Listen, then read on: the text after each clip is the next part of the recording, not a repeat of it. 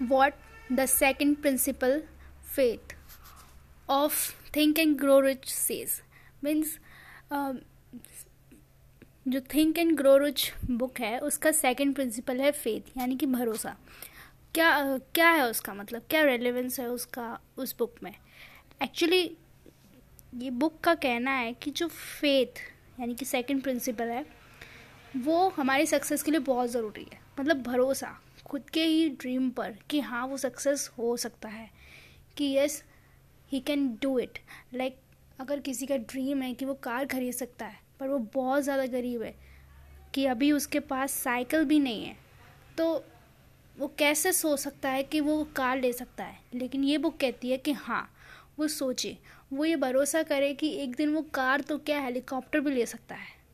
सबसे पहले किसी भी ड्रीम को करने का ये फ़र्स्ट स्टेप होता है उसकी इच्छा करना कि उसको कार चाहिए। एंड दूसरा है उसको भरोसा होना कि हाँ वो ले सकता है। Don't doubt on yourself और on your dreams just because you are too small और गोइंग थ्रू द हेल और शॉर्ट ऑफ़ मनी और anything like it okay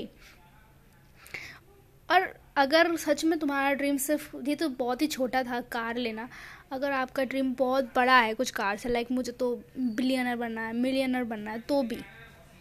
First believe it you can do it and then you will find the